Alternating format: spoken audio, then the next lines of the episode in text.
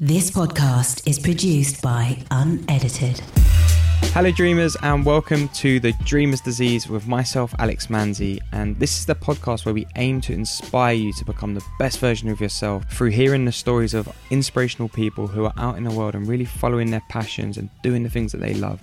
Because for me, it's the disease of dreaming and not doing that causes us to live unhappy lives. So, what we do is we try to gain some wisdom and some knowledge and motivation from these stories that we can apply to our everyday lives. So, in this episode, I'm joined by Kenny Allstar, who is a broadcaster, a DJ, a presenter, and honestly, this is one of the best conversations I've had. Like, me and Kenny at the end of this conversation had a real moment of just looking at each other and being like, wow, that was amazing. It was so open. Kenny was so humble with his story.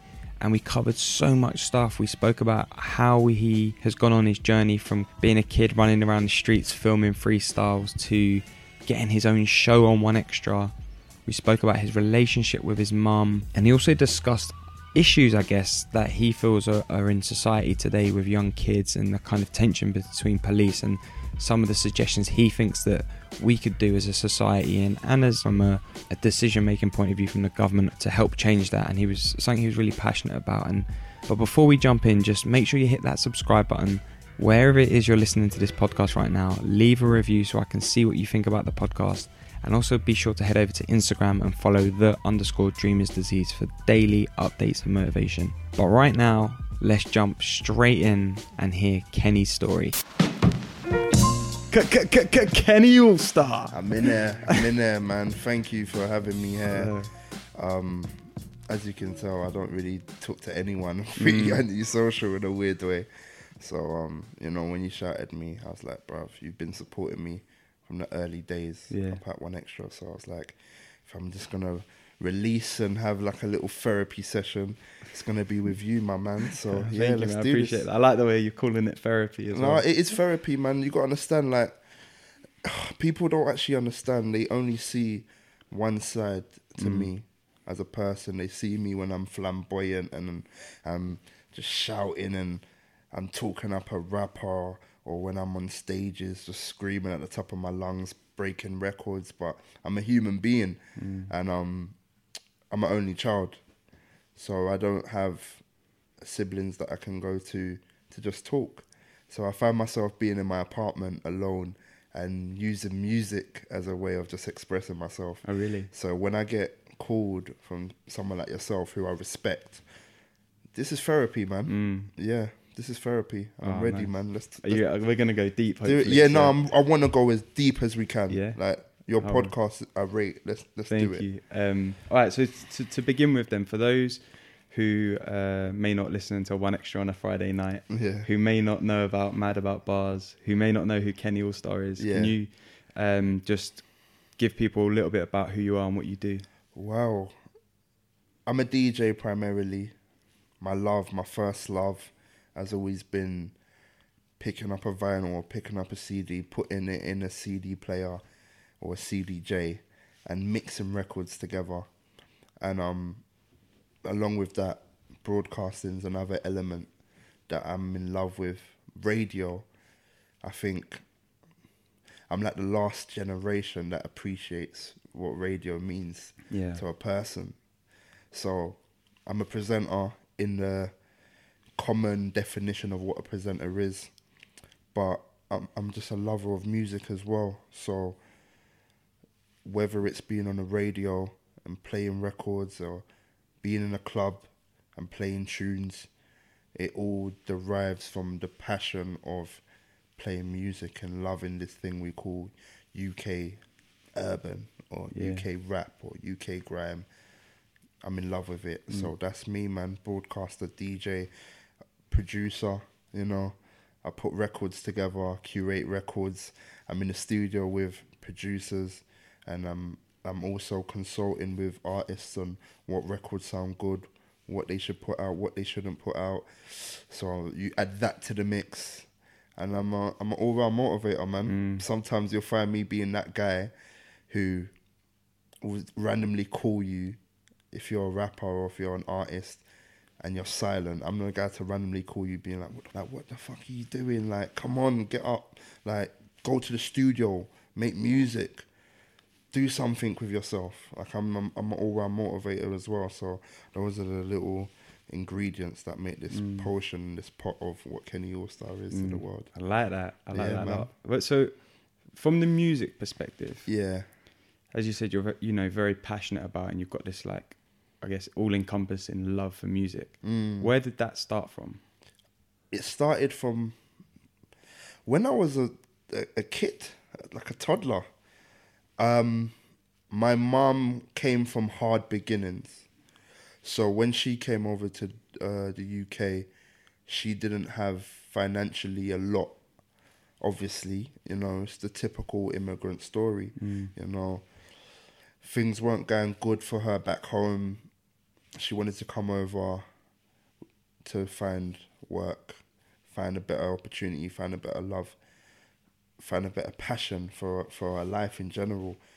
And um, I remember on the first flat that we grew up in, we didn't have a TV, and I think I was so young when I f- saw my first TV.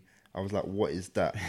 but I remember before being able to see a television screen, you know, with the big, with the, The big, big backs, yeah, the big back TVs. Um, there was this thing called radio. There was a rate. There was this thing that was in the corner of the kitchen. It's it was an alarm clock, and the alarm clock had this wheel at the top, and I was remember always playing with that wheel, and my mum having to slap my hand every so often, and um, I always was asking, "What is this?" And then I would wake up at six in the morning, before like going to school or going to daycare whatever. And I was always playing with the same alarm clock till I was able to switch it on and work out that sound was coming from it. When you don't have entertainment from the TV, all I was hearing is voices from this thing, and I was infatuated by this thing called a radio. And then I was just tuning it, tuning it. Um, it got to the point. I think I think it was my sixth birthday. My mum bought me musical instruments, Yeah. like toys that, but they're like you know, th- when you go Toys R Us, you get the the keyboards The with the mini colours on them. keyboards, yeah, yeah, yeah. And then some of them play like preset kind of tones and songs and stuff. Mm. And I was always playing on that keyboard. Then she bought me a guitar, and then I was just loving the guitar. And I always playing on that guitar. And then she bought me, I think it was a Thomas the Tank Engine um, cassette, cassette, sorry, cassette tape thing. It's like a another mini radio, but you can put cassettes in them Yeah. then I worked out where a cassettes was and I was playing cassettes on there. So everything was always my toys were always instrument Yeah. based. Like connected to music. and- Exactly. yeah, then you've yeah. got that radio that I was in love with. And then um, my mum had a vinyl player. And then that's when it just curtains from there. And this was all around the age of six, seven years of age. Mm. And I'm just, when I saw the vinyl, and then she played, um, I think it was a Beres Hammond record. I'm trying to work out what Beres Hammond record it was, but it was an amazing record. And I was just hearing it and then I was just looking at the the vinyl spin, and I was like, "No, this is it. I I love this," and that would always make me happy. So, you know, when we couldn't afford to get the entertainment that all my friends in primary school was getting, whether it was these Pokemon cards or these Yu-Gi-Oh cards that everyone's trading, I knew as soon as it's three o'clock at the end of the day, I'm going home to play on the vinyl, play on the guitar, play on the keyboard, and just yeah, like have my own form of entertainment through mm. music. That's sick. And if you think like, as you're telling me that, I'm Mm. just picturing like this young Kenny going through all of that to like where you are now. Yeah. And arguably having like probably the most incredible, you know, what four to six weeks you've had with like, crazy. you know, first of all the the Friday night show on One Extra got announced and you finally got confirmed as like official One Extra family. Yeah, And then your documentary came out, shot by Nathan Miller yeah. and then your album came out the following week, mm. all in the, such a short space of time. Like how Incredible. how was that for you? Like what what's kind of changed in that window? I think me as a person is I'm still the same guy that I've mm. always been. but I think it's everyone's perception of me has changed, and it's kind of it's a bit of sweet because I work hard no matter what platform I'm on. Mm. I work hard whether I'm noticed to the masses or whether only people in my area of Lewisham know me. And my passion still stays the same. I think we're in a weird place in the UK music industry because we tend to respect people who we can see mm. is doing great things. But there's loads of people on the ground doing great things. So sometimes I, I get more compliments now than I ev- ever had in my entire life. And I find myself stuck between a rock and a hard place because, yeah, I love being acknowledged, but it's, I'm just a normal person. Yeah. Sometimes I get stopped more like, you're doing so much great things. Mm. Keep on going. You're amazing. You're an inspiration. I get people telling me you're putting on for the streets, you're putting on for the hood, you're changing people's lives. Keep on going. I get people telling me, yeah, that tracksuit love was a banger. Your block diaries is amazing, all of that. And I find myself not knowing how to react to that because I genuinely, in a weird way, I don't know if I, if I like it. Yeah. Because I don't ever like to be put on a pedestal. I like being. I'll be lying if I said I don't appreciate accolades and being acknowledged and seeing the the benefits of my success. But I don't like being put on that. Yeah. I feel awkward. I feel a bit more awkward. And um even if we're going to talk about the success of being on radio and all of these things, I think I was always focused on getting here anyway. See, the place I'm in right now, from that age of six, and I heard that radio, I knew I wanted to be the voice. Mm. So if there's another kid switching on a radio, which probably won't happen because unfortunately radio is not as popular as it was back in the day Yeah. and when I was growing up, I just want to inspire people through my voice because I was inspired when I first was up hearing Pete Tong late at night and hearing Judge Jules after that, mm. and then prior to that hearing Tim Westwood and hearing like all these guys on a Friday night from Radio One, and then going over to like Choice FM and hearing these larger than life characters over there. That was my passion, you know, and I'm happy for where I am now, but I don't know how to react. Yeah. Nowadays, I find myself to, okay, thank you. But sometimes when you say thank you Uh, without an extension of something else, people think you're a bit arrogant. So I'm just like, I'm happy, but I don't know, man. Mm. How, how much of that do you reckon is down to feeling that you've still got so much more to come? a lot of it, it all all of it, to be honest, because my my I think my roof. I don't have a roof. Like my limit, there is none. That's the thing. When people look at the achievements that I have achieved in the last year, hmm. this is just scraping the surface. Hmm. Like I genuinely, when I wake up in the morning and I look in that mirror, I've been through so much in my life, and I've had so much people tell me I couldn't do what I was doing, for many different reasons. Whether it be you're a black man from South East London trying to make it on commercial radio station, speaking the way you speak. Mm. I've had someone straight up tell me, you got to switch it up. You're not articulate enough. Mm. There's a certain level of broadcasting in this country that you have to reach. You have to be able to speak in a certain way. You use too much slang. Mm. You come across you, will will Jerry from Cornwall understand you? Will Rebecca from Kettering understand you? Yeah, yeah. Will Will William from Northampton Yeah. get you? Sally from Stokes, my Sally favourite. from Stoke, that's a good one. They won't get you. Yeah. You got to switch it up. And I tried that and it never worked. Yeah.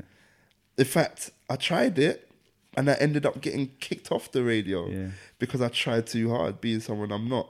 So when I used to get these doors shut on me and when people used to tell me like, yeah, Kenny, you got to go in that way. When I decided to go my own way and realize this can work, hmm. now I know this is you've awakened a beast. So cool. I've now reached stage one of where I wanted to be. You know, you know me very well, Alex. I've always wanted to be on One Extra. Yeah.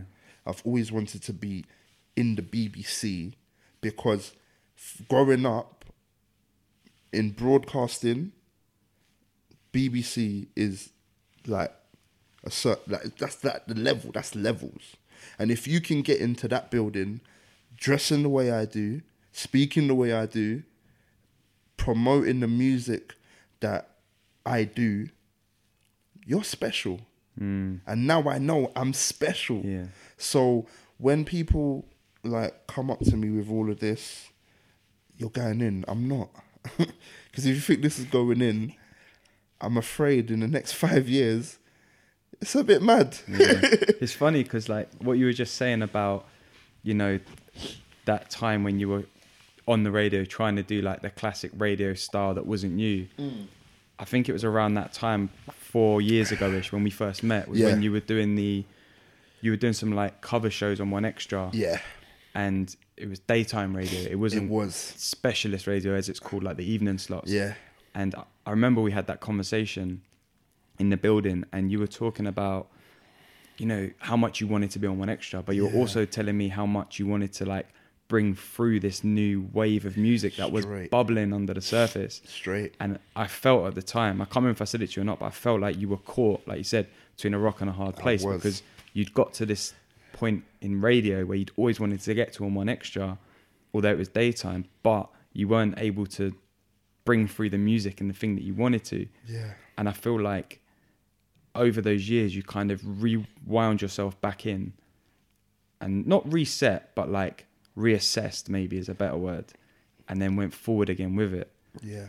So, like, what was it like for you when you got that phone call to say, Kenny, Friday nights, one extra? This is like a coveted slot that's been, you know, cherished for so long and has been, you know, occupied by Semtex for so long. Hmm. Kenny, we, we want you to to do that job for us. There's so many elements that we're gonna unfold. Firstly, I want to talk about the element of me nearly missing that phone call. So, I was booked for a show in Berlin. Well, I was meant to be booked for a show in Berlin the week I got the phone call. I think I got the phone call like on a Wednesday, and I was meant to fly out to Berlin the day before that. But because of the business side of things, like basically things weren't right with that booking in particular. Yeah. So my manager declined the show on that same week. So I'm already thinking, imagine if I wasn't in the country when I got that phone call. Because I usually go on flight mode when I'm out the country. You can't get to me. So, what would have happened if I didn't get to answer that call? So I was thinking about that now looking back on it. And then when I got the phone call in the morning, I thought it was a prank. Obviously, I know the number that rang me.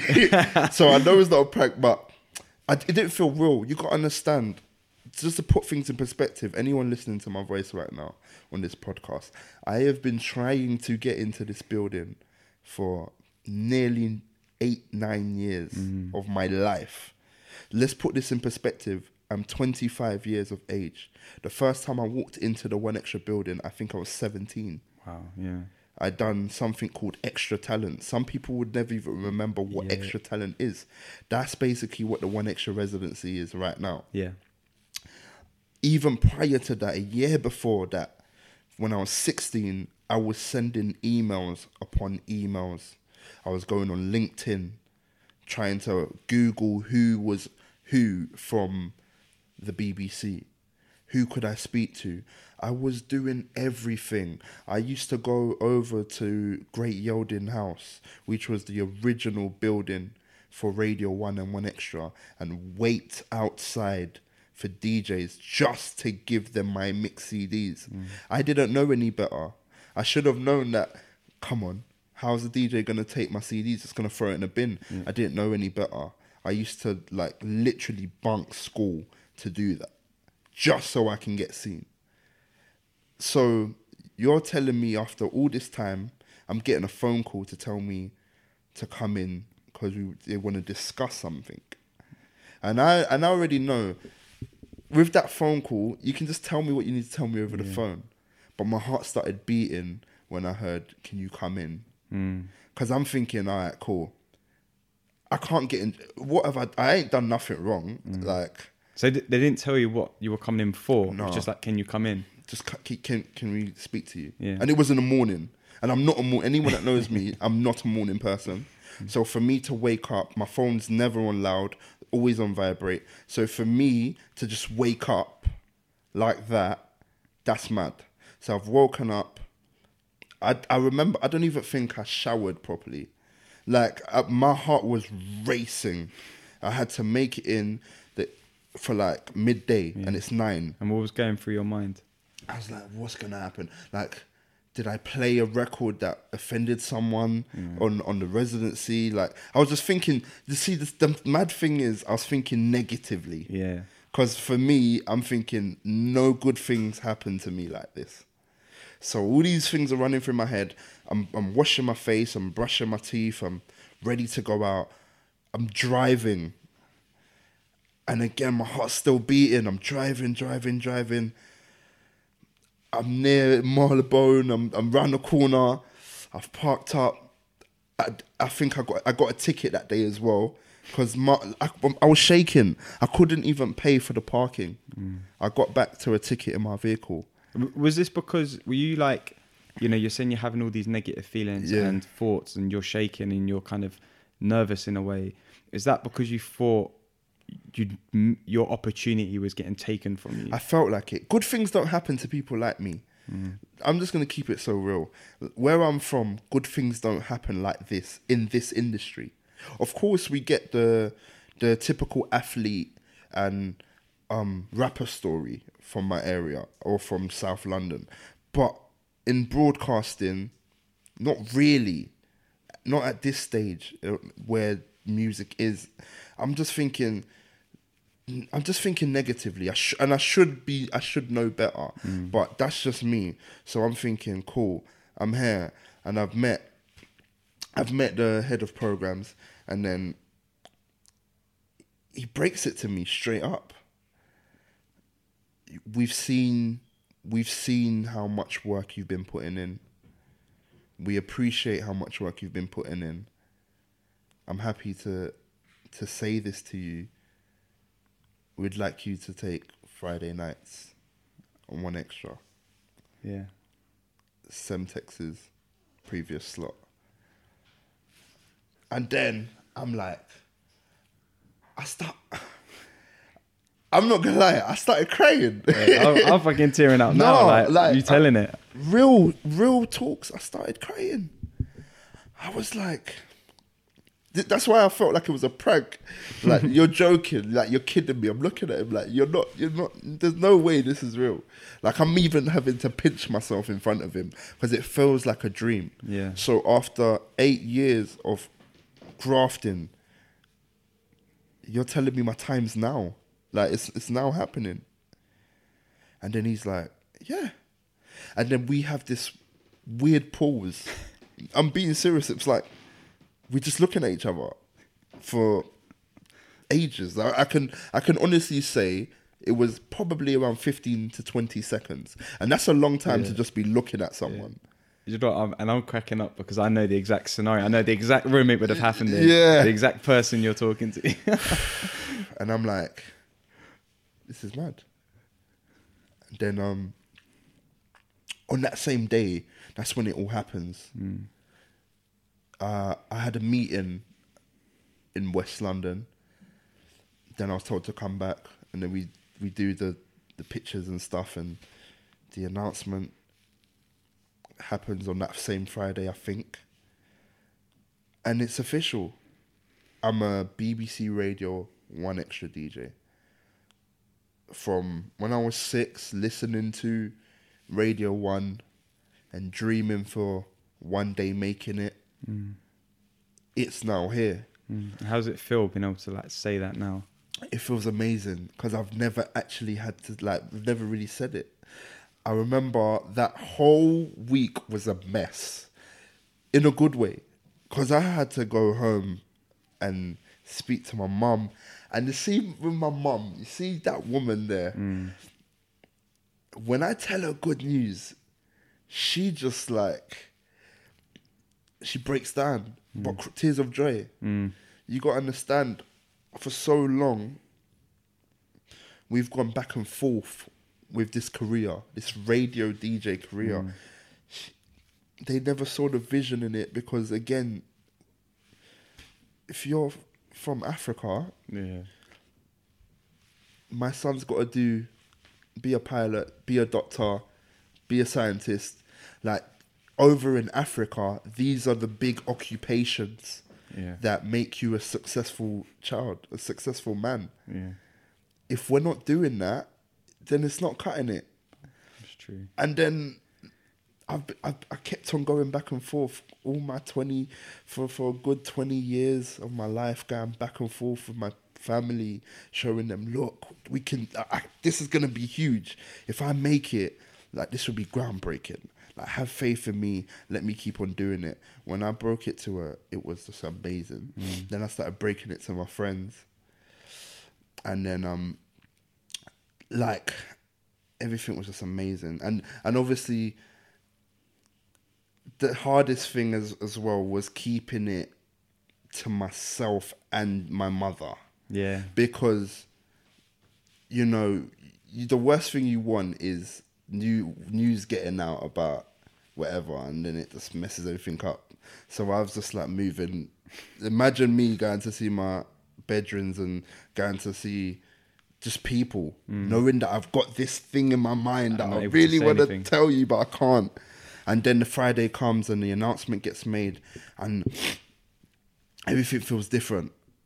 Like everything is just like yeah it, it even uh, until now i can now say with confidence and own it Yeah. but i think because i've never had the opportunity to just say it and that's why i go back to saying like this is like therapy to me Yeah. Yeah. because now as i sit down here on this podcast i've I, i'm a bbc dj i'm a bbc dj contrary to popular belief for anyone that's doubted me for anyone that said that i'm too hood anyone that i've said that i'm not articulate enough or i don't use big lingo on the radio or like now look now look so yeah it's mad Yeah, man. Do you know what, man? And I, I saw you like I think it was two weeks after the announcements were made. yeah Um, yeah at the office isn't it yes, I was at the office first. I was at the office first. Yeah, you're right.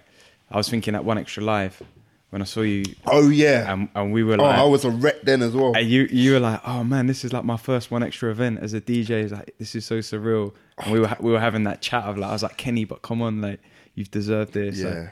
But that that that was, was a powerful moment for me. Like just seeing how much it meant to you because it's different catching you in the office. Yeah. Because we've had that moment loads of times. Loads of times, over yeah. the over the years. Yeah. But catching you at one extra live with everyone else there, the artists, the presenters, the bosses, the Mm. workers, everyone who's involved in the station. it's like you're part of the family. It was a real. I could feel like how much that meant to you. Like just being able to to Yeah. to, to say. You even said it to me. Like it feels weird saying I'm a one extra DJ. It's so weird. I'm so used to being on the sidelines looking in on the sub bench. Hmm. Like I'm so used to seeing the starting eleven do their thing, and I'm just like on the, on the bench waiting to get called up, like waiting to just yeah, Kenny, you're on. And even what's deeper than that is the way I got unveiled to the world was crazy.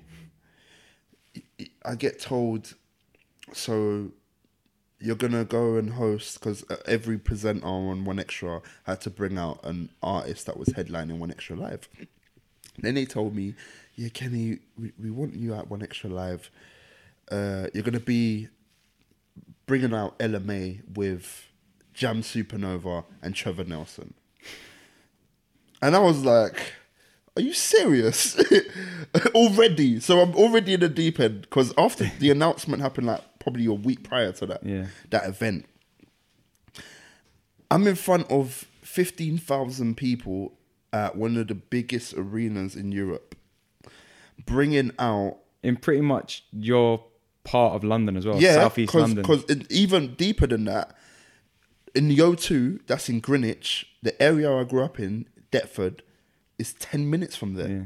So I'm there in front of all like my hometown with the greatest, in my opinion, one of the greatest broadcasters that we have in our in our country. And one of the most well versed women in radio, mm. especially for R and B music, Yeah. a, a, a genre that for us as people we have lived with for so many years, and I'm just this guy in the middle, and they unveil, unveiling me to the world in in theory, and that 1Xtra live moment was crazy. And that was that just added. But That was a wreck. I couldn't stop smiling. what I remember looking back on it, it, it feels cringe now because I'm like, why are you smiling so much? Why are you smiling, Kenny? Like I, I was just. I remember when I was watching it back, I was like, Kenny, stop smiling, relax, like, f- like own the moment. You're here now. This is your moment you've wanted. Be a 1Xtra DJ. yeah, but you were enjoying the moment. That's more important, it. I man. was loving it. And but my heart was racing as Yeah. well. Because there was little things that I had to remember. I'm like, cool, Kenny, don't do nothing crazy. Don't swear. Mm. Because I wanted to say, like, make some fucking noise. I was like, yep, you would have been out as quick as you went in. And um, I, I was happy I didn't do that. Yeah. And I was happy that I kept composed. That's why I was like, yeah, this is great. This That was a moment. Amazing, man. So, Yeah. like, t- tell me a bit about young Kenny. Like, what was young Kenny like growing up? Ah, young Kenny. I was very reserved. I was very shy. I'm a shy person, even up to now. And this is again what makes me realize that radio and music's for me. Mm. Because the only time I come out of my shell really is when I'm on the radio or when I'm live. Mm. That's Kenny. That's like my alter ego. That's Kenny Allstar. But Kenny without the Allstar, I'm a relaxed, reserved person. I didn't grow up with with again siblings. All my siblings are over in Nigeria. So I grew up around a few areas in southeast London. Catford, Lewisham Park and Deptford, Pepys Estate and my school was across like the other side of Lewisham, Grove Park, Haberdashers' Aske's, um, which was called Malory. And growing up, because I was so socially awkward, it was peak, man.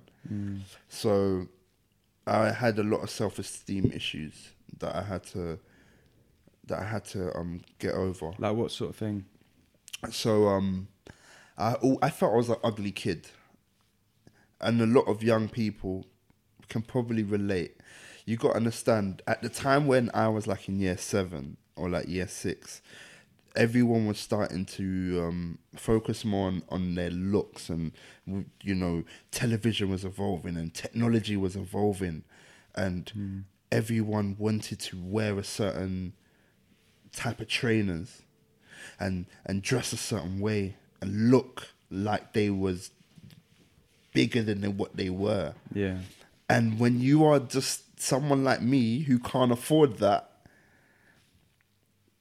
you just feels like everyone's against you. Yeah. So when I was in primary school, I was bullied by a lot of my peers.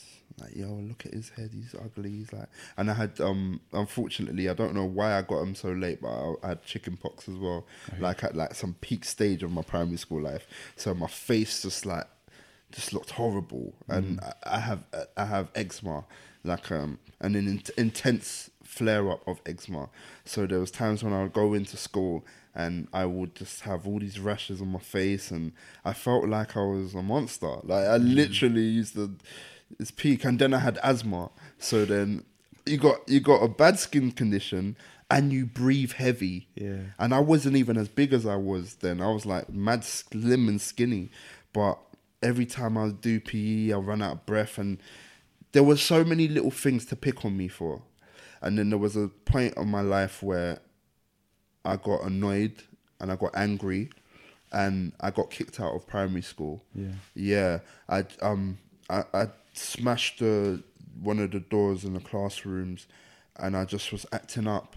I was really upset. It just like I got to a boiling. I'd done a lot of anger management to channel my aggression. Yeah. and my aggression wasn't with people; it was with myself. Mm. I used to look in the mirror and think, why can't I look like the other kids in the playground? So when they was out in the playground, I was uh, again by myself, and then um, I moved to a new primary school. Uh, grew up with a with a guy that that's like, unfortunately we're not that close now, but my best friend at the time, Patrick, and he was just like the only friend I had. So when everyone was in their groups, he even had a group but used to break off to kind of be with me.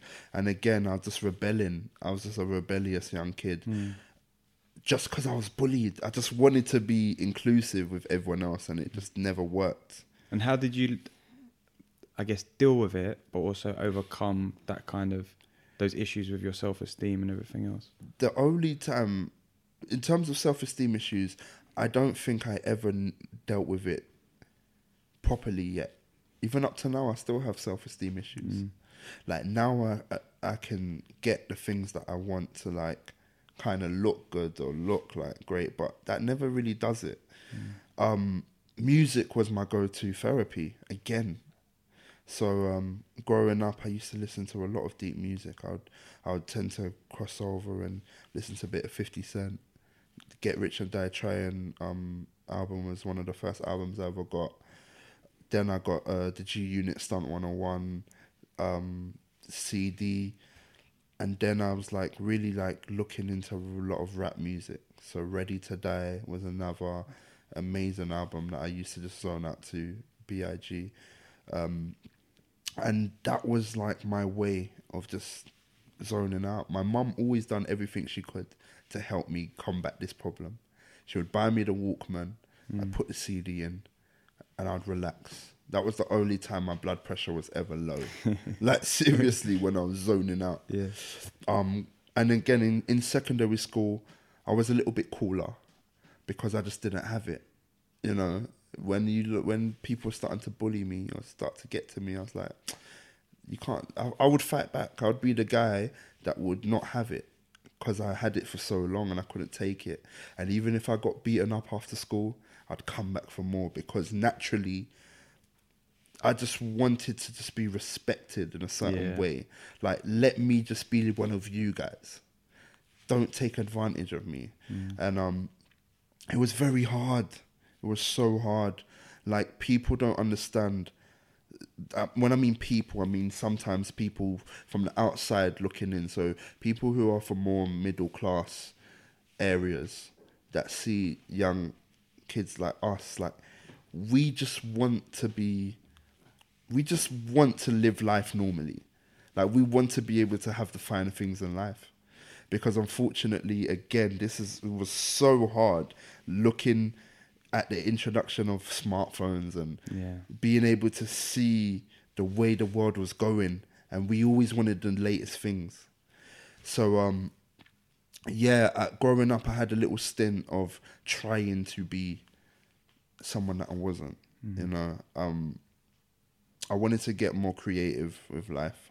I knew I wanted to get into the creative industry because I felt like with all the fights I was getting into and all the people that was getting on my nerves all the time and my aggression problems, I had to do something positive. Yeah. So I picked up a camera and I started filming videos from guys around my area. Um, but the only problem was when you are surrounded by a lot of negativity, you can be the one positive person in, in this whole sea of negativity, but you will get drawn in one way or another. So I was never the type of person to like shot or like sell like like drugs or anything. Like I weren't that bad, but if anyone touch any of my friends, I'm with them, no matter what. And there was um occasions where I had like mad altercations, and he, I was trying to film, but I couldn't go to every area because my friends were not liked across the bridge. But I wanted to go across the bridge because as I was getting older and I found this passion for recording content, rap content, I wanted to do it anyway. Yeah. And um, I was always like, so if one one day if someone tried to hurt my friend, I was with them taking the beating. And I, there was times when I was just I was just a horrible kid to people, and I regret every bad thing I've ever done. You know that may have hurt people in the past, but I learned from it, and I was just kept it going. I picked up this camera, courtesy again from my mum. Yeah. She bought me an eighty pound Panasonic camera, pre HD, standard def.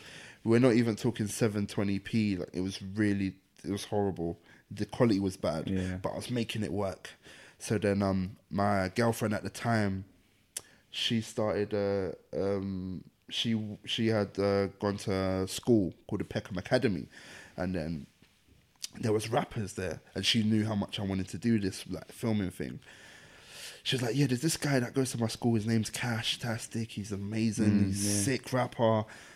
Do you want to link him?" So then I started hopping on these trains and on these buses, and I was going and filming it. He was the first guy I filmed. Really? Wow. Yeah, then that went over. Then I went back over to Lewisham, and I was doing the Deptford. My guys from my friends from Deptford. And I was going over to Grove Park to link my friends from Grove Park, and then it just started getting to a point where the word of mouth was going around.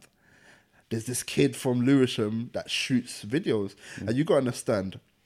There weren't that many people shooting videos anyway. Yeah, yeah. Like this was like DVD era, so there was like Streets Incarcerated. There was a few like independent DVDs, Risky Roads, and they're different things. But in South, we didn't have much going on. So I remember my first big break was like when Sneakbo hit me up. And Sneakbo was like, Yeah, come to the hood, come to A Town, just shoot. And I was shooting Sneakbo and I was like, Raw, this is sick, this is amazing. Like and it, then I started to clock certain types of views and Yeah. like it was no everyone wants to know. And um I think the game changing thing for me was um when I got stabbed Yeah. When when was that? that was in and around again the period that I was shooting. So about I was about fifteen. Fifteen. Wow. Yeah, when it happened. And what what happened? What was the kind of cause of it? It, it's my own stupidity. I, I I'm gonna hold my hands up again. I was. You can't be a positive guy, but yet still do negative things. And all it was is I was just flying this flag of like, look, I'm a Deptford boy. You, c- you can't, yeah, like that's it. But I was stupid because how am I doing that? But yet I want to be able to go everywhere and just do. Like I was, I was living two lives. I was one foot in and one foot out. Mm. And then around my area, when I was by myself, I feel like I got set up. I feel like I, I just something didn't feel right. Yeah. I remember I was riding my bikes. It just didn't feel right. You know, you get that energy. Sometimes you leave your house and you think, something ain't right. I'm gonna stay at home. Everyone has the Yeah, yeah, instinct. yeah. I didn't. I didn't use this instinct. I was. I was coming back from a shoot. I had the the camera in my bag. I just see these booky looking weird like guys from up the road Mm. from far and i was like you know what fight or flight but i'm like nah I bit, i'm not i'm not fighting this I'm one. out. i'm out sometimes you just know Yeah, yeah. when there's like people coming down you just know like look this isn't gonna end well i, I could die like i could actually die and um i got caught around lewisham park but which is the part behind the estate that i was living at at the time It was pretty much on your doorstep. Pretty much on my doorstep. Mm. And I just got kicked off my bike, around my thigh, stabbed me in my leg. And I was like, I didn't go to hospital till like later on. Mm. I was trying to walk it off. I was alone. Then I collapsed. But the maddest thing is about why I'm a firm believer of fate and God. Lewisham Hospital is located directly across the road from Lewisham Park Estate. Yeah. Anyone from Southeast London knows what I'm talking about. So, what are the odds of me getting stabbed um, that location, Yeah. and the hospital was right across the road, and someone called the ambulance, and I remember just waking up, I passed out. I think they have this like, I know it as a nebulizer, but it's, it's probably not called that. Like where they gas you They to sleep. The, the Yeah. the mask. the put on. mask, and then you just fell asleep, and I woke up, and I saw my mum in tears, and I was like, you know what, this is it. That's enough is enough. If I'm gonna do this, I'm putting all my effort in it. Yeah.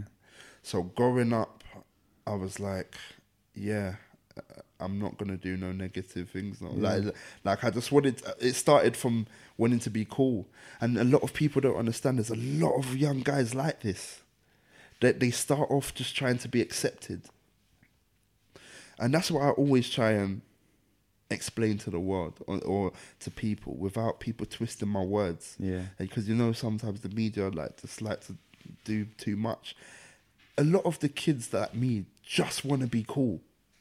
Yeah. They just want to be able to own a certain type of trainer, or they just want to look like the way people with money look. Mm. Because when you're used to poverty for so long, and you feel like your councils are not doing enough to help the poverty, the impoverished areas, or people are not doing enough to just help our communities, and you're taking things away from us.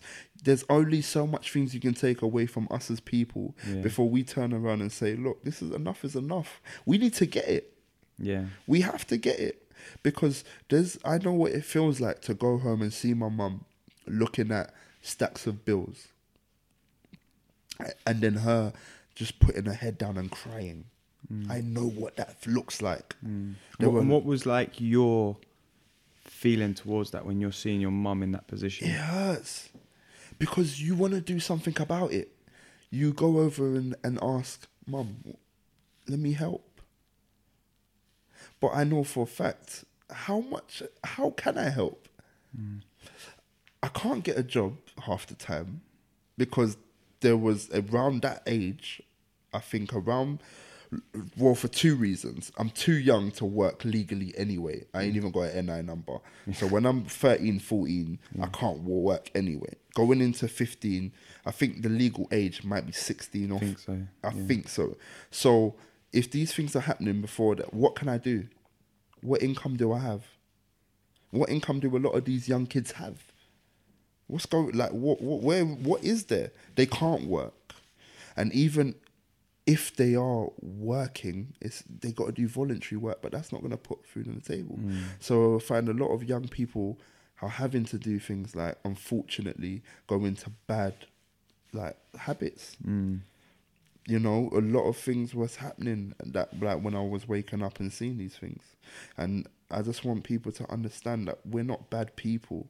Like I'm around a lot of these young kids. Like even if we're gonna, sorry for going back and forth and going all over the place, but even if we're gonna touch on topics like drill music and and these kids doing these, talking about these things, people, yeah, a lot of it is over exaggerated, mm. and I'll keep it one hundred. I'll tell you this from now: a lot of guys are over exaggerating in their lyrics, but people have done that throughout Course, music, yeah. the, like the existence they're- they're- music.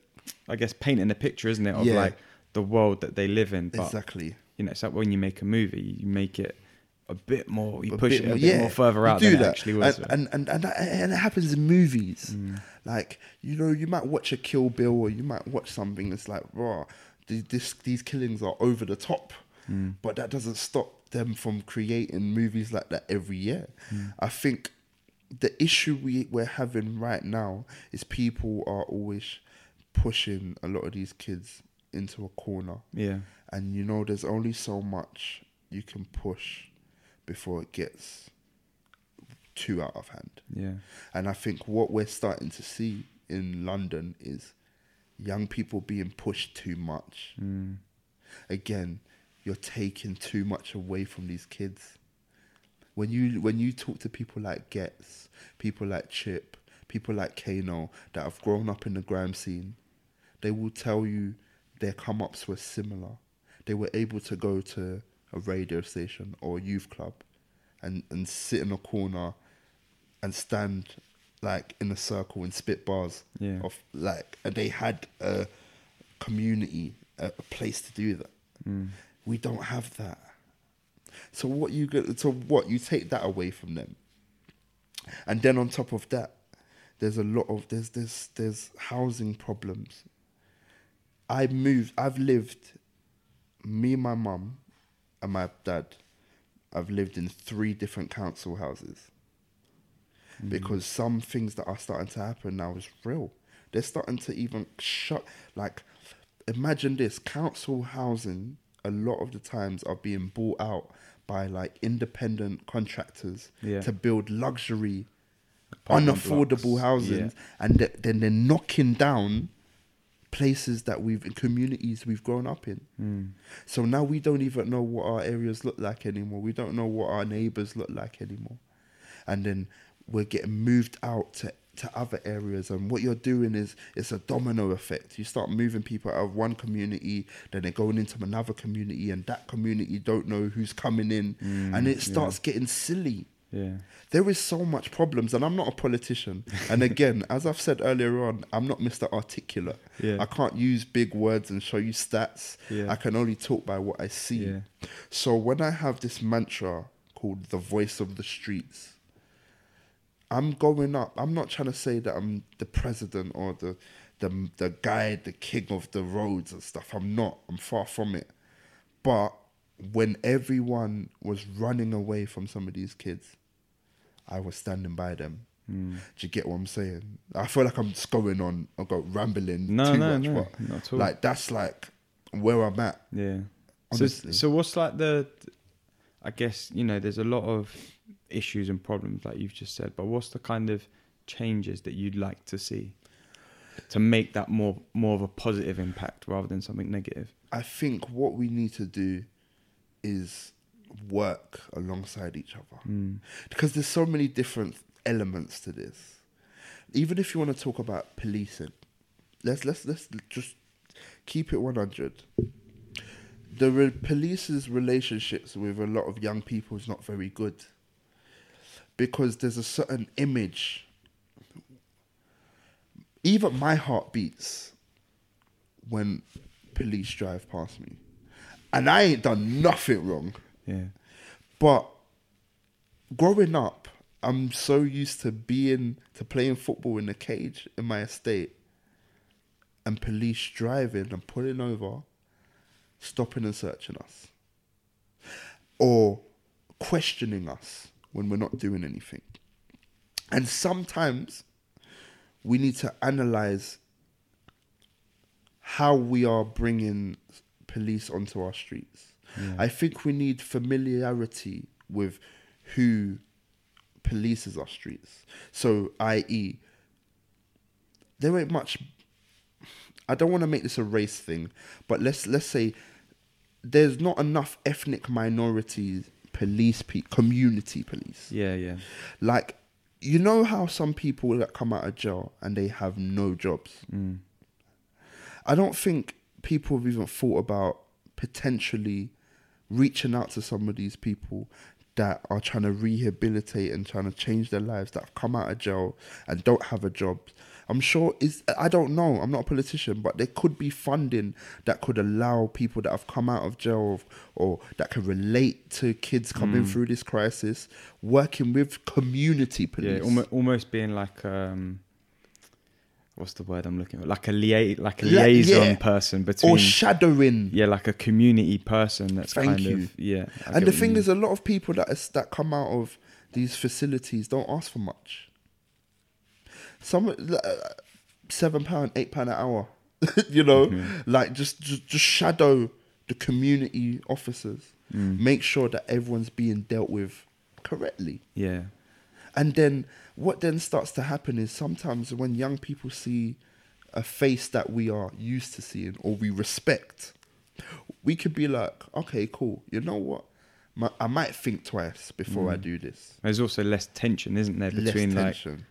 like you said, if it's just someone you don't recognize or a stranger or you know the police person you don't necessarily know, you straight away you put on that defensive guard. all the time. If it's someone that you recognize and do know, I guess you can Like- kind of have more of a face-to-face conversation without it feeling threatening. Exactly. Mm. And even if it's, again, I don't want to use this as a scapegoat, but facilities in real life are being shut down. Mm. I dedicate once every two, three months to go to a uh, youth center or youth project to show my face, take pictures with the kids, listen to their music. I do that once every two to three months. Mm. Last one I done was Roskod Arts Foundation. Mm. You know, I just go and see what's going on because there's literally we can probably count on both hands the amount that are left mm. across London, and that's ridiculous. I remember growing up in school; it was compulsory. There were some schools that they f- literally forced you to go Yeah. to a youth center that was that used to work in conjunction with schools. Imagine that and academies. That's gone now. We got to do more to do that. You can't you can't complain that these kids are out here doing a madness to themselves and you're not giving them platforms or opportunities Yeah, or the support they need. Yeah. or support. There are mums crying. There are dads crying. Like there are kids. Like kids are being buried by their parents. Hmm. That's mental. Like I've lost personally. I've lost three loved ones. Hmm. Like over the last twenty five years of my life, from birth till now. Even when I was sixteen, I lost a friend. Eighteen, I lost a friend. Hmm. Last five years, I lost a friend. This is getting ridiculous. And of course, there are many. There are many issues but music can never be the priority issue. Mm. And another thing I'm gonna say as well, because I'm just gonna say it here because you know, again, this is a, a, a platform that I respect highly. Music can contribute to an extent of how people, our young people, might be influenced to an extent and I do my part, and I tell a lot of these young people in drill music, look, I love the music. I love the beats. I love the 808s on the instrumentals. That some of these drill producers are the most talented producers ever, mm. ever. The way their brains work.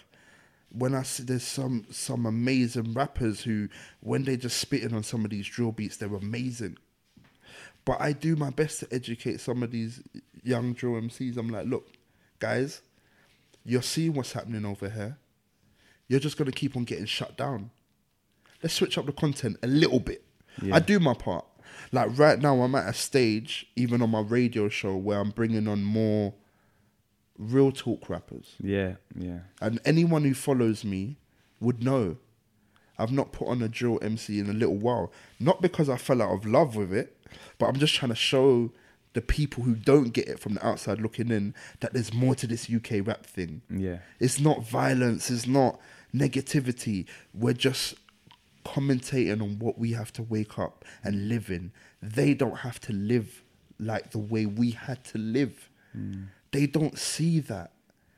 They don't see the poverty, and some of these kids are having no choice. Like, as in, they're kicked out of their house, landlord kicking out of their house if they don't make money Yeah. fast money. There is no other option for some people. And I bring some of these guys on a commercial platform mm. because more ears are on a commercial platform, just so people can help us. It's a cry for help. Yeah. Like I'm literally on the radio crying for help on behalf of these young people. Yeah. And that's what I'm trying to do. So I'm not ignoring the issues we're having. I mean, I'm not ignoring how important music is to young people. I'm influenced by music. But look at me. I grew up on a, on the maddest music songs. I used to listen to Styles P. Yeah. I used to listen to Mobb Deep. I used to listen and, and I used to feel like I was when I had the headphones on, I used to feel like, yeah, like I can imagine being out in Brooklyn and it's Yeah, mad. yeah. But it never made me want to do a mad thing. Yeah. It never did. Exactly. It- I'm gonna be honest with you. It never did. There's never time a time I'd listen to a record and think, "Yeah, man, I'm going out. I'm going out there." Yeah. Never. And I know a lot of young people are like, they're like that as well, man. Yeah. They just really love the music, man. Yeah. So And that's the us. unfortunate thing, isn't it? It gets flipped into like the music can be can play that role of like influencing people, but like I don't know. I just feel like for me, it's it's a it's a source of like well, a enjoyment, isn't it? But also like hearing voices that you can feel related to, or you can. Do you know what I mean? And I feel like that's that's the most important part of it. Yeah. Um, But like, if you could now give a message to like young people Yeah, growing up, you know, 13, 14 year old kids, yeah. what would you say to them? There's a lot of things that I would say. Firstly, there's always hope, and there's always light at the end of the tunnel. There's going to be times where you sit at home and you think there is nothing good going on around me. The beauty of the music industry now, especially if you want to focus more on people who are influenced by music and want to make it out through music. The beauty of this music industry right now is we can pick up this phone, express how we feel, and the world can hear it Yeah. within 10 seconds. Utilize that. Because when I was growing up, I had this very late in like my teens. Do you get what I'm saying? We wasn't able to have this accessibility to the world. You guys have to utilize that and understand there's so many ways of just making income now. Mm. I don't like I could just there's so many like this that's a whole different conversation but you can you got to understand this we're, we're living in a world where we could just upload an whole an entire project independently Yeah. put it out and make money and if it, even if it does even if it's not life changing money depending on how you promote that record within the next two years three four you could you could make some serious peas. Could be living off of that money, you isn't could it? be living off there's monetization's real. You could start a youtube channel tomorrow it takes 10 minutes and you can monetize it and you can do these so many different things so for all young MCs and young rappers that feel like this is getting long, it's getting tired, like yeah, I need quick money. Sometimes it's patience. I've been broke. Like as in cornflakes and milk for breakfast, lunch and dinner. Hmm. I know what it feels like. But if you know you want to make it, and if you know you love something so much, you will continue doing it, and that will you'll be infatuated and you'll be lost in that dream. Hmm. And that's what people need to remember. And also for young people listening to this, you got to understand, especially people coming from where I come from, we're the minority. And you don't want to give people an excuse to keep on taking things away from us. Yeah. If you keep on acting in a certain way, they're going to keep on taking from us to the point where we're going to have nothing. And I'm scared for that to happen because I don't want to ever, I don't want to ever think about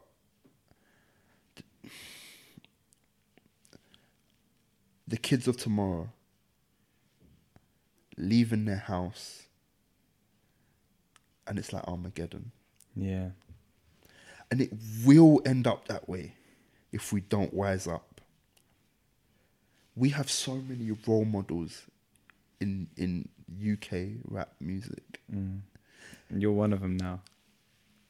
I'm gonna take it because it feels like it. It feels like I'm I'm I'm I'm taking that role.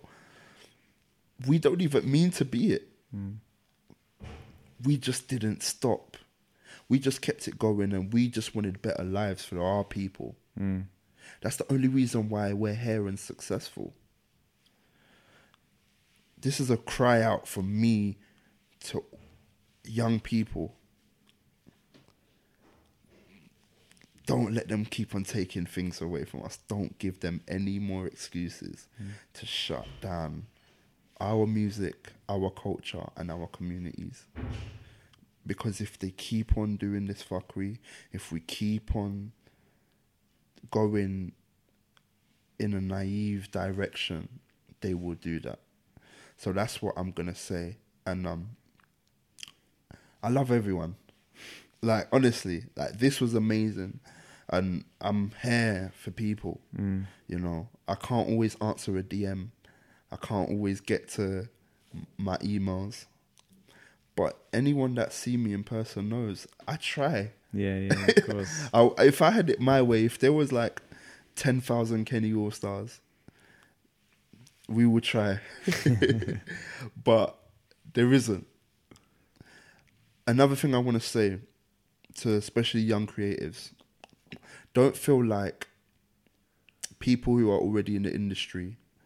If you don't get a cosign from them, that that's the be all and end all. Mm. I didn't get co-signed by the DJs I wanted to get co-signed to, by unfortunately, and I don't know why.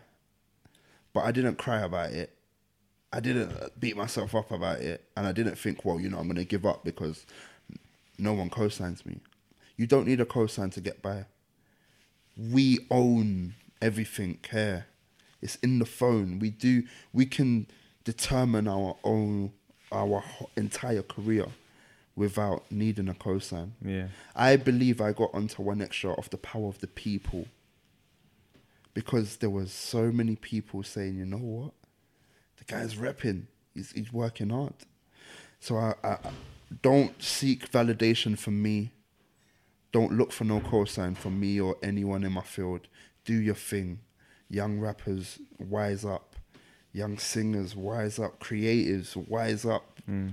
This is our industry, and so let's own it. Yeah, that's amazing, man. It's a, Yeah. I think it's a great message, man. I think, you know, huge testament to you in Thank terms you. of like everything you've done and your the whole journey and the whole kind of just the, the whole process of it. I guess it's Thank just you so like. I've been most of the time sitting here with a big grin on my face, Thank as you've you. seen. Um, Thank you. but I've got the last few questions for no, you. no problem, man. I'm here. First one, um, obviously, Dreamers Disease is the name of the podcast. Yeah. Um, for you, what is the definition of Dreamers Disease? I think the definition of dreamer's disease is being infected by the ambitions that you've created in your head. Me wanting to be here, I can't think of myself doing anything else. Mm. I've tried it. I worked in retail. I, I worked in River Island. I worked at Apple Store. I've done it. I tried to do an office job as, um, for work experience. Didn't work for me. I tried put my hands in so many different kind of fields. It just didn't work. I always was infected by this ambition mm. to be in the music industry. And it's an infection that I don't want to get rid of. Yeah. I'm being serious. If that's a disease, if me dreaming to be one of the greatest broadcasters in the world, if that me wanting that is a disease, I'll please. I I want that disease ten times over. and that's the only time you're gonna hear me say something like that. But that's the realest shit. Yeah. That's what it, dreamer's disease means to me. Yeah.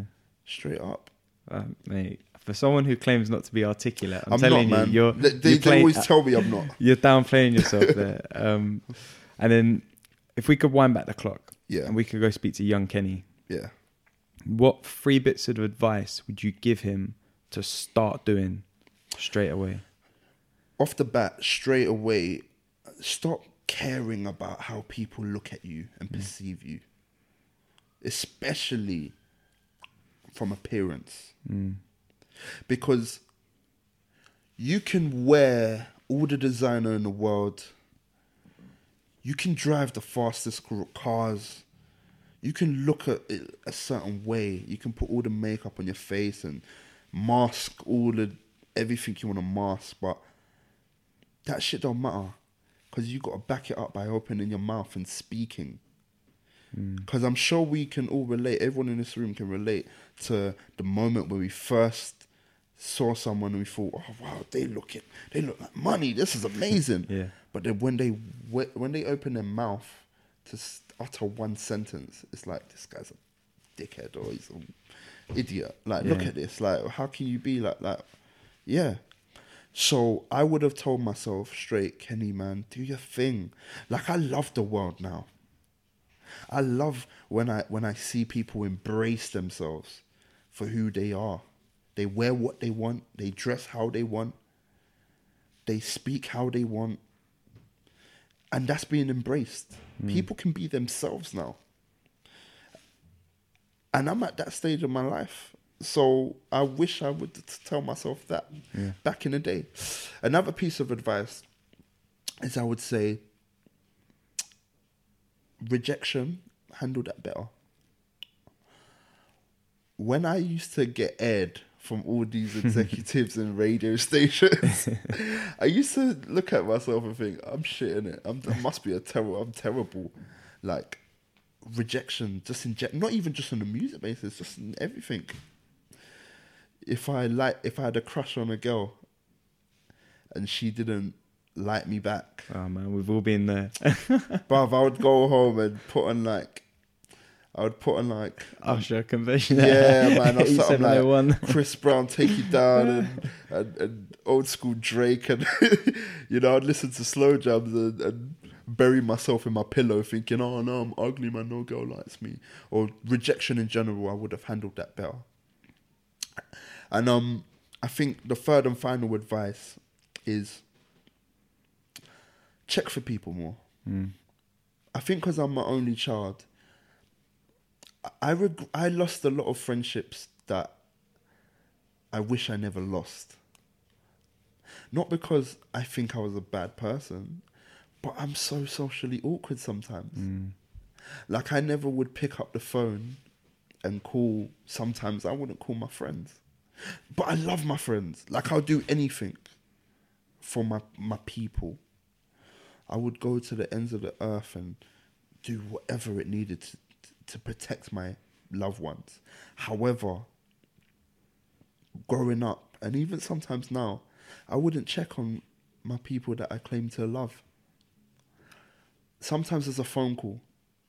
And I think this is another, this takes us back to young people growing up in London and doing certain things that they may should not have been doing.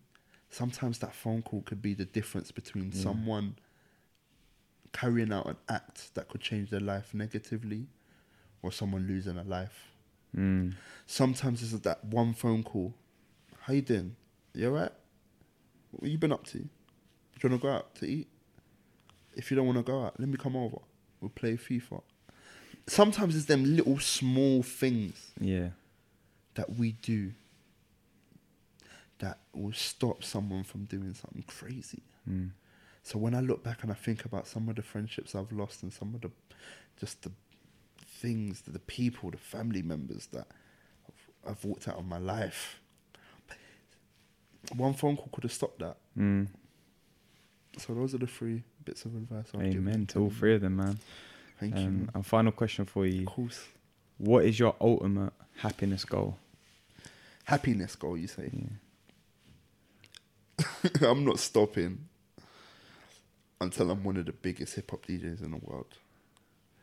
That's gonna make me happy. I mean, like you go over to Brazil, you go over to the States, you go Canada, you go Nigeria, you go Ghana. That Kenny Allstar guy is really good.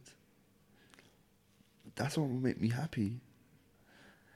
Because I love music and I love this scene and I love hip hop and I love this whole entire this this whole world of music. I love it so much. And I know that keeps me happy. And being in, on being heard and being able to give young people or just people in general, you know, because we're only getting older. I can't even, uh, you know, I'm 26 next year. I can't even call myself a young person. It will. It, Oh, it- mate, I remember the days. yeah, man. I can't even like, bruv. Like, I'm just like, I just want to help people. yeah. Like, that's what will make me happy. Let me continue to do this on a worldwide scale. And most importantly, I want everyone that I love to be happy. Everyone that I love. Mm. I, I'm sick of hate. hate is. Do you know how much effort it takes to hate someone, Man. bro?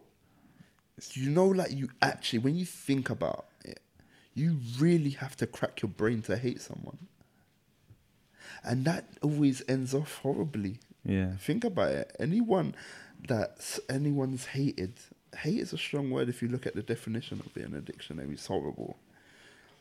So I just want spread the love, and hopefully, maybe in the next five years' time, you put Kenny Allstar the greats of DJs in hip hop music. I'm sure it's gonna happen, man. Yeah, I, I, love got the that, faith. man. I want it, man. I, I, the watch these faith, man. documentaries sometimes. You know, like every so often there's Yeah. a documentary about the history of Yeah. or the history of hip hop Yeah. In the UK. Yeah. Like big up Rodney P. Like he he's done a few. Yeah. I want to be in that Yeah. one day. Do you know what? In five years, Yeah. we'll we'll do it again before then. But in five of years, course. we'll sit back down. I'm gonna play you that that bit of audio right Please there, do. And I want and that. we're gonna see exactly what's happened. Yeah. I want How's that. that? I'm ready for it all. Oh man, well But but but thank you though, um, for this, honestly, Manzi, because um again, this is therapy, man. yeah. I've I feel good. Oh man, I feel good. I've literally, I've had, I've gone through every emotion here, man. I've, I've had teary eyes. But I I've even been smiling. cried, fam. My man had to just like it's been, No, thank you for this, and, Yeah. and I really hope. I wish nothing but the best. thank you, man, and you likewise, and man. Everyone around you, man. Like you welcomed me into your home to do. Literally, li- literally the first ever episode I've This- recorded in my home. this is Yeah. greatness, man. Like I'd like the whole dreamer's disease. It, that concept for creatives, we should live and die by that. Mm. And even that T-shirt, chase chase your dreams. That's amazing. We can all relate to that, man. Yeah, As, as people. thank you, man. So no, thank you, man. Well, look, man. Before before we do sign out Yeah. properly, can you just let people know where they can keep up to date with you online, Yeah, where they can get the album, course, yeah. plug so, time, basically. Yeah, man, I got uh, a few plugs. I got um, I'm on the Instagram, um, active on there at Kenny Allstar, K E double N Y A double L S T A R. On the Twitter as well, same thing, Kenny Allstar. I also have an album out right now, which basically represents what London street music is to me and the people around me. 17 track project. It's called Block Diaries. Check it out. And also, as I am proud to say, now more than ever, Mm-hmm. I'm on the radio every Friday night on BBC Radio 1Xtra from 9 to 11 p.m. playing the hottest hip hop music in the world. So, yeah, that's that's me. Yeah. Look, man. I mean, I think this has been honestly one of the greatest interviews I've done so far. Thank To you. be completely I'm honest, happy. I'm happy. I've never really like just been out like yeah, so genuinely, man, it's been great, and I've done this. I fully appreciate the time because I know you don't do a lot of interviews. And I Yeah, know you, you're going to the radio. yeah, I'm going radio well. right now, and I'm not going to do another interview for probably another year or two. Yeah, so, it. So we'll make sure this one pops. yeah, man, uh, we're definitely gonna. I mean, do you know? I'm actually even considering putting the whole thing on YouTube. I've never oh done wow, that. Um, it's it's your world. That's how good it is, man. Wherever it is, man. I'm Um, good, man. but look, Thank man, you for having me. A lot of love. Um, keep doing what you're doing, man. Because you're inspiring. You're motivating. You're helping. You're you know doing your thing. You're enjoying the whole the whole process. So Thank you so much, bro. um, Appreciate that. before we sign up properly, Yeah? can we get a k- k- k- k- Kenny Allstar? Yeah, you know, it's Kenny Allstar, the voice of the streets. When I speak, the streets listen. You're locked on to the biggest, baddest, the hardest, the greatest. My favorite podcast, probably Nah, because I just sprayed my whole life story. Yeah, dreamer's disease. Keep dreaming, keep achieving, keep staying positive. Kenny Allstar. Thank you, man. So there we have it, guys. That was Kenny's story, and as I said at the beginning, you know, there's just there was just something special about that chat for me. And you know, me and Kenny, we've known each other for a few years now, as you would have gathered. But to just sit down and go through everything and have that real in-depth conversation, it was amazing. And, and there was a bit at the end. I'm not sure if it got picked up in the recording, but Kenny just kind of put the mic down and he just looked at me and he went, "Man, that was like therapy." He's like, "I needed that." Because he's not really done that. He's not really had that long form conversation and talked about himself and his journey and you know had that people kind of see the output and the success he's had and the album and the documentary and the 1Xtra shows and the kind of YouTube videos. but they don't see the hard work that's gone into it. They don't hear the story, and I think for me it was really powerful to hear that from Kenny himself, someone who's not really an interview kind of person. So I was really grateful for the time um, and the kind words he said as well. But it's just a reminder that no matter where you're at in your life, no matter what you're doing, what you're trying to get to, what you're trying to achieve, no matter how you're trying to improve yourself, you're always going to be on that journey. Like you never know when that next opportunity is going to come. You never know what's around the corner. You never know when things are going to turn around. And it's so important to just keep doing what you're doing if you love it. If you really love it and you're really passionate at it, just keep doing it. And that is the real important message that I hope you take away from this episode. So if you did like it, or if you've got any more questions for me, or you want to get in contact, then as you know, you can always, always hit me up on Twitter, Instagram, at I am Alex Manzi. And if you really enjoyed this episode, like really, really enjoyed it, like I did, then screenshot yourself listening to it right now, post it to your Insta story, and tag me at I am Alex Manzi so I can see it and I can connect with you over there. So thanks again for listening. I'll see you next time, and make sure you go out there and chase your dreams. This podcast is produced by Unedited.